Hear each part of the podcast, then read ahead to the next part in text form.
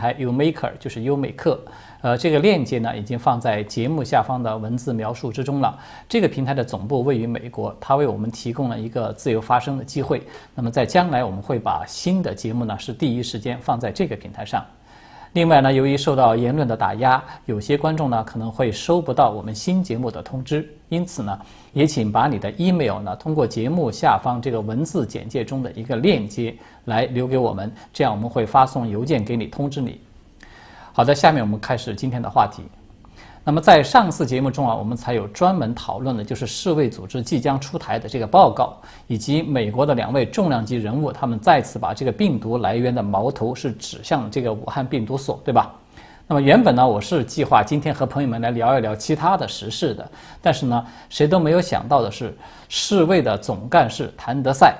呃，也就是这位名满江湖的谭书记了，他就突然的变脸。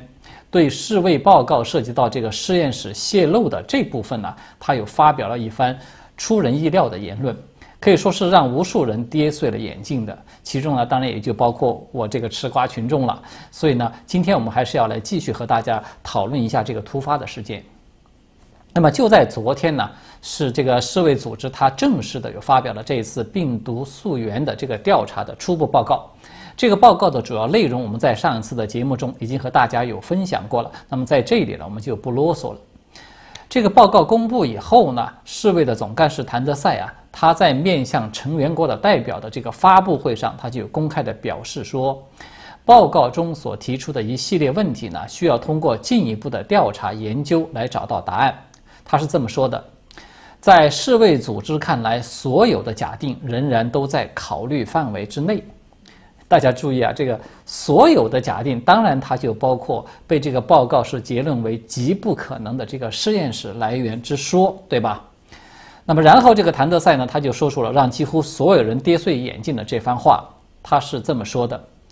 说专家组呃专家组呢还走访了武汉的多家实验室，并且考虑了病毒因为实验室事故而进入人群之中的可能性，但是。我认为专家组所进行的评估不够广泛，仍然需要通过更多的数据和研究来达成更加强有力的结论。那么，这个谭德赛他同时还表示说，尽管专家组都认定啊，说实验室的泄露是最不可能成立的假说，但是针对这一点，仍然需要开展更多的调查。可能需要派遣额外的工作组，并且涉及相关领域的专门专家。我愿意派遣这样的工作组。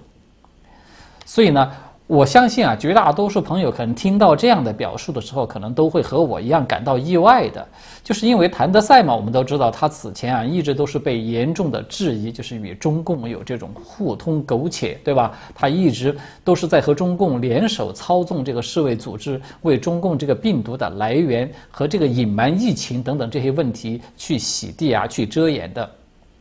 那么谭书记的这番话呢，他显然就没有和习总书记保持那个高度一致了，对吧？相反啊，是高度的不一致的，而且呢，可以说是哪壶不开提哪壶。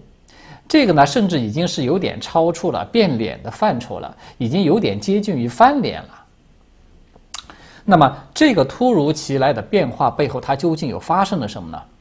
首先，我们觉得第一个因素呢，是这份报告的内容跟它有关系。我们都知道，这个报告它实际上呢是在为中共洗地的，对吧？总体的内容来说都是这样的。但是呢，作为全世界一个最权威的卫生组织，呃，如此他煞有介事的专程派了一个专家团前往中国去进行调查，然后又来出台一份报告。这个报告的内容呢，这个吃相是有一点太难看了。这个调查组的成员，这个组成成分我们就不用多说了，是吧？就是这个中共专家，他和世卫专家是一半儿对一半儿的，而且呢，世卫专家的这些名单啊，还要事先先送到中共那边去，得到审批同意才可以的。在这个调查过程中呢，所有的材料呢，也都是由中共官方啊一手提供。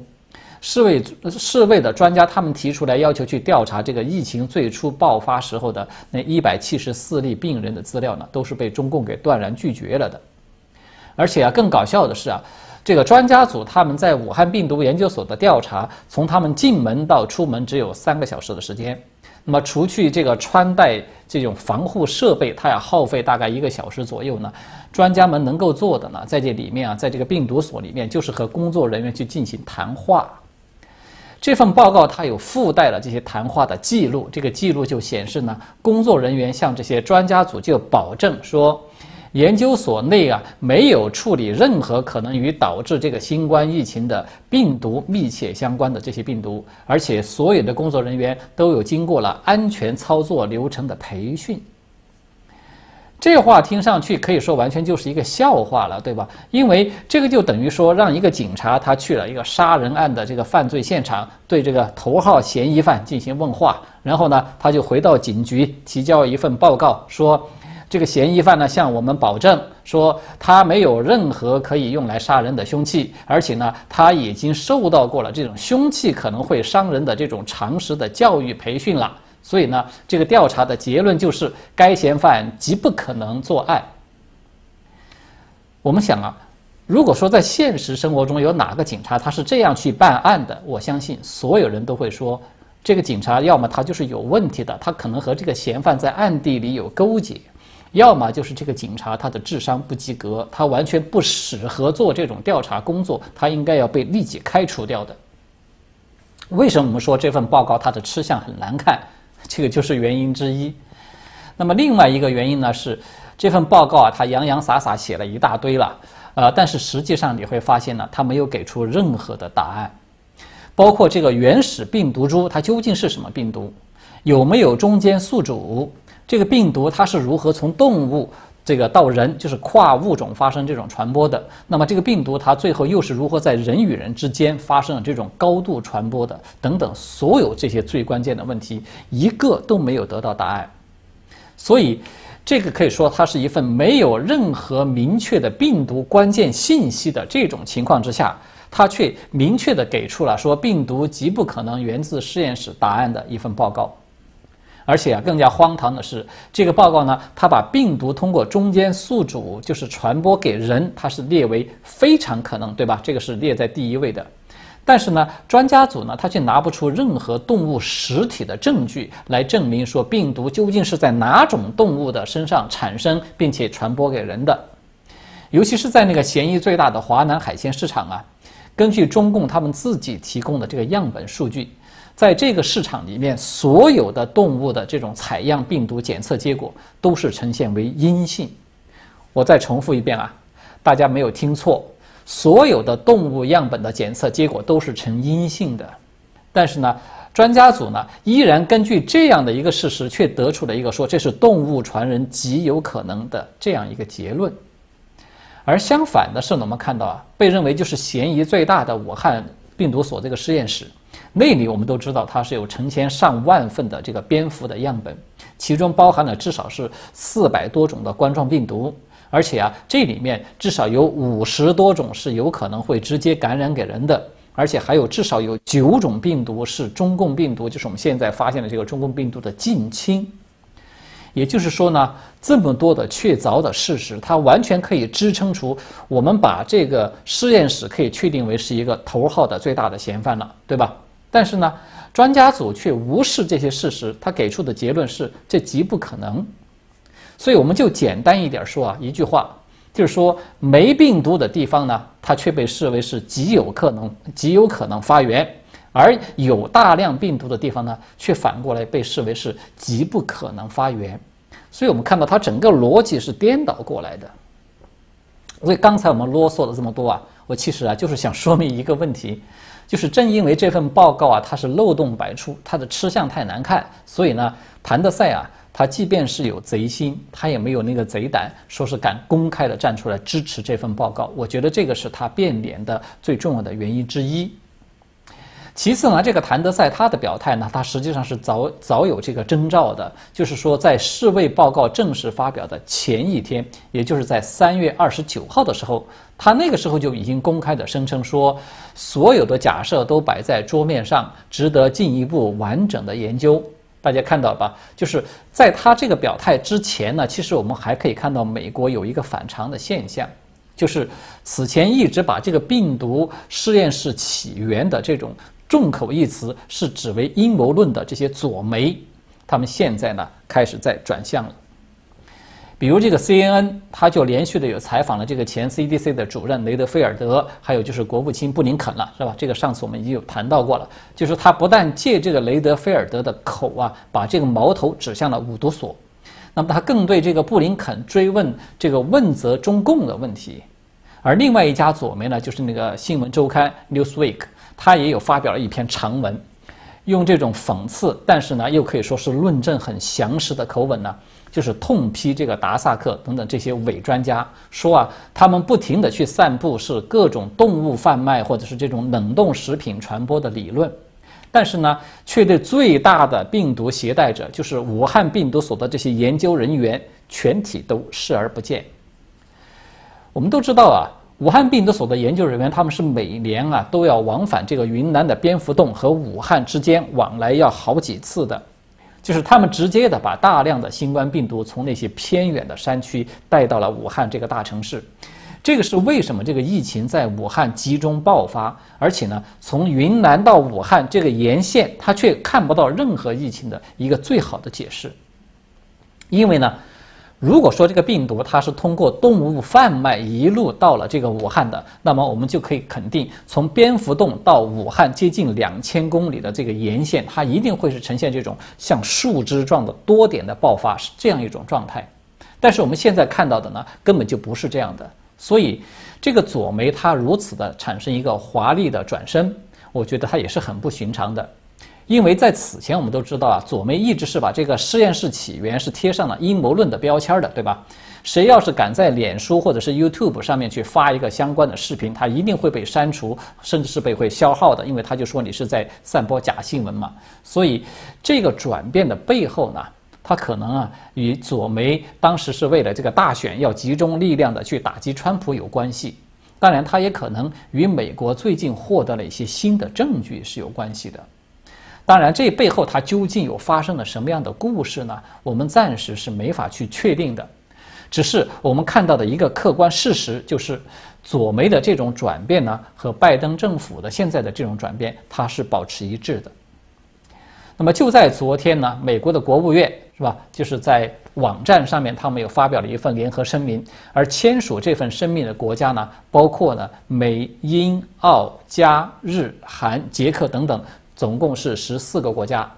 这份声明就指出来说，这十四个国家呢，他们是共同支持对这个疫情起源要进行透明的、独立的分析和评估，要不受到任何干扰和不当的影响。这个科学访问团呢，它应该是在做出客观和独立的建议与发现的条件下去进行工作。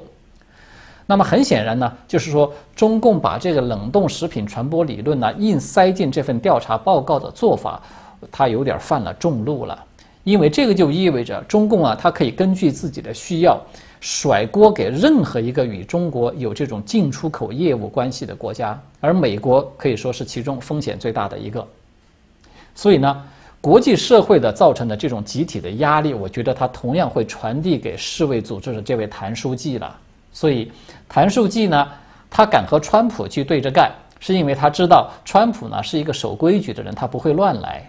但是现在美国是极左当道，对吧？大家都看到了，这个左派整人啊，他从来下手都是非常狠辣的。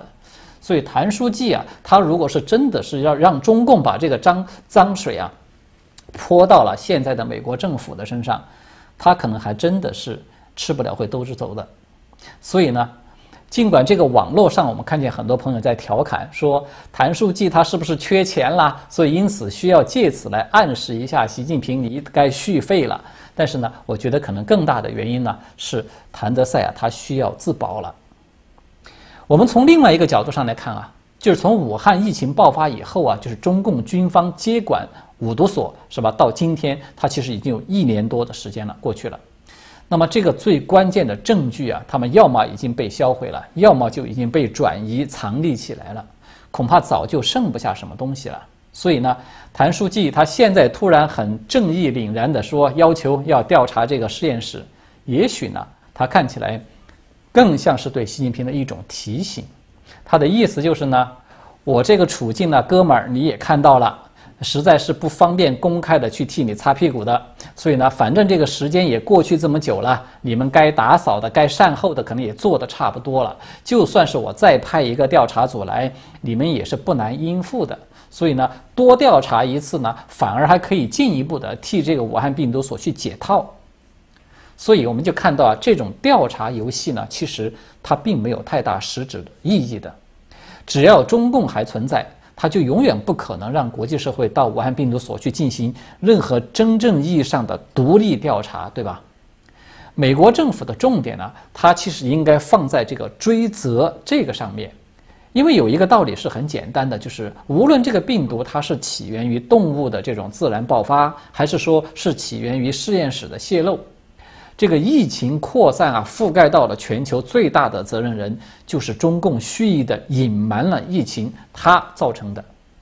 这个点呢，是中共他自己都没法去否认的。我们看到，就是李文亮不是上电视的、上央视的那条新闻是吧？他可以说已经是永远不可能被删除、被抹杀掉了。所以呢，这个就是确凿的证据，可以先把这部分中共的罪责把它给做实了，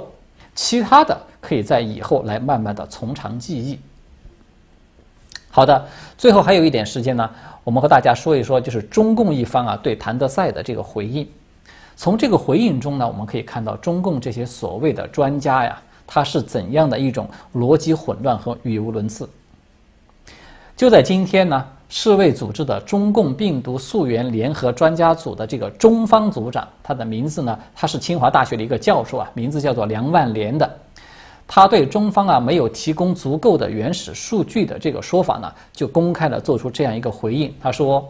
我以为这个问题的假设或者理论是不成立的。这个梁万年就声称说，有些数据呢，按照中共的法律是不能够带走、不能够拍照的。但是呢，在武汉共同分析的时候呢，数据库啊、资料啊等等都是在一起做的。比如说，涉及到病人隐私的、需要病人知悉同意的一些数据呢，这是法律的规定。在这一点上呢，国际上也是一个基本的规则。同时呢，这个梁万年还针对着谭德赛的这个说法进行了回应。他声称说：“这是我们科学家的事情，调查数据充分不充分呢，是由科学家来说了算，是历史来说了算。”言下之意呢，就是你谭书记呢只是一个官员，你不够格被称为科学家，所以呢你是没有权威性的。呃，我想呢，可能有不少的朋友听到这点都会发笑了。对吧？的确，就是说，中共的学者呢，他就是这么的流氓，他们的确有这种就是大庭广众之下瞪着眼睛撒谎，而且面不改色的这种本事，他的确有这种不以为耻的自信在里面。首先啊，我们说这个梁万年他一上来其实就在混淆概念的，中共拒绝提供原始数据，这个是世卫专家呀写在这个报告里面的一个客观事实。梁教授呢，他就居然可以面不改色的说这是一个假设的问题或者理论，你就让人感觉啊，中共拿得出手的这些所谓顶级专家，他们缺乏最基本的名词概念的训练，就是他连最起码的、最基本的什么是事实、什么是理论，他都傻傻的分不清楚。其次呢，他强调说啊，有些资料呢，根据中共的法律是不能够带走、不能够拍照的。这个就是典型的答非所问，是一种诡辩了，对吧？我们都知道这个问题的关键是说，你中共呢拒绝提供原始数据，就是拒绝提供，这是关键。但是换句话说呢，专家组的成员他们根本就看不到原始的数据，没看到和你带不走，这是截然不同的两个概念，对吧？也就是说，这些带不走的数据呢，它和世卫专家所说的那些原始数据看不到的那些数据，它并不是一回事。第三呢，这个梁万年他说有些数据呢是涉及到病人的隐私，必须要尊重人权，因此呢我们没有办法给你。也就是说呢，只要病人不开口，哪怕是拥有强大专政机器的中共政府，也都只能够望洋兴叹，徒唤奈何了。但是呢，这个梁万年他却没有办法去解释为什么专家组在这个中国的时候，他们没有无法去接触最初发病的这些病人。而只能够一概由中共来进行代言。在最后呢，他说啊，调查数据充分不充分呢，是我们科学家说了算。这个听上去似乎是没有毛病，对吧？的确是要听科学家的嘛。但是问题就在于，提出这个调查数据不充分的人啊，他也是科学家。谭德赛呢，他只是根据就是世卫组织这些科学家的反馈，他在重申这样一个事实。我们都知道，无论从这个专业资格啊，还是在国际学术领域的成就啊、声望啊等等各个方面来看，国际社会啊都有一大批就是可以甩这个梁万年几十条街的这些重量级的科学家，他们都在质问中共为什么拒绝提供这个原始重要的关键数据。而梁万年呢，他就有这个资格说用一个我们就把所有这些科学家们全都代表了吗？所以从这里啊，我们就可以看到中共的专家也好啊，官员也好，他们都有一种非常奇怪的代表欲，就是欲望这个欲啊，有一种代表欲，就他动不动呢就要代表这个代表那个。那个芮成钢呢，他就是这么可以说是很牛哄哄的一个人了，对吧？他也都只敢说自己来代表亚洲。现在这个梁万年更厉害了，他是一开口就要代表全世界，一点不客气就把自己定位成为这个芮成钢的二点零版本。所以，如果按照这个逻辑啊，下一次如果说习近平亲自指挥、亲自表彰的那个钟南山，如果要他来出面说点什么，恐怕他必须就得说自己要代表这个太阳系了。否则，你一个名不见经传的梁万年，你就已经代表了地球，那这个习主席的面子，下一步他要往哪里放呢？对吧？这个可就是一个政治问题了。好的，呃，今天的话题呢，我们就聊到这里。欢迎朋友们订阅、点赞和分享我们的频道。呃，谢谢各位的观看，我们下次再见。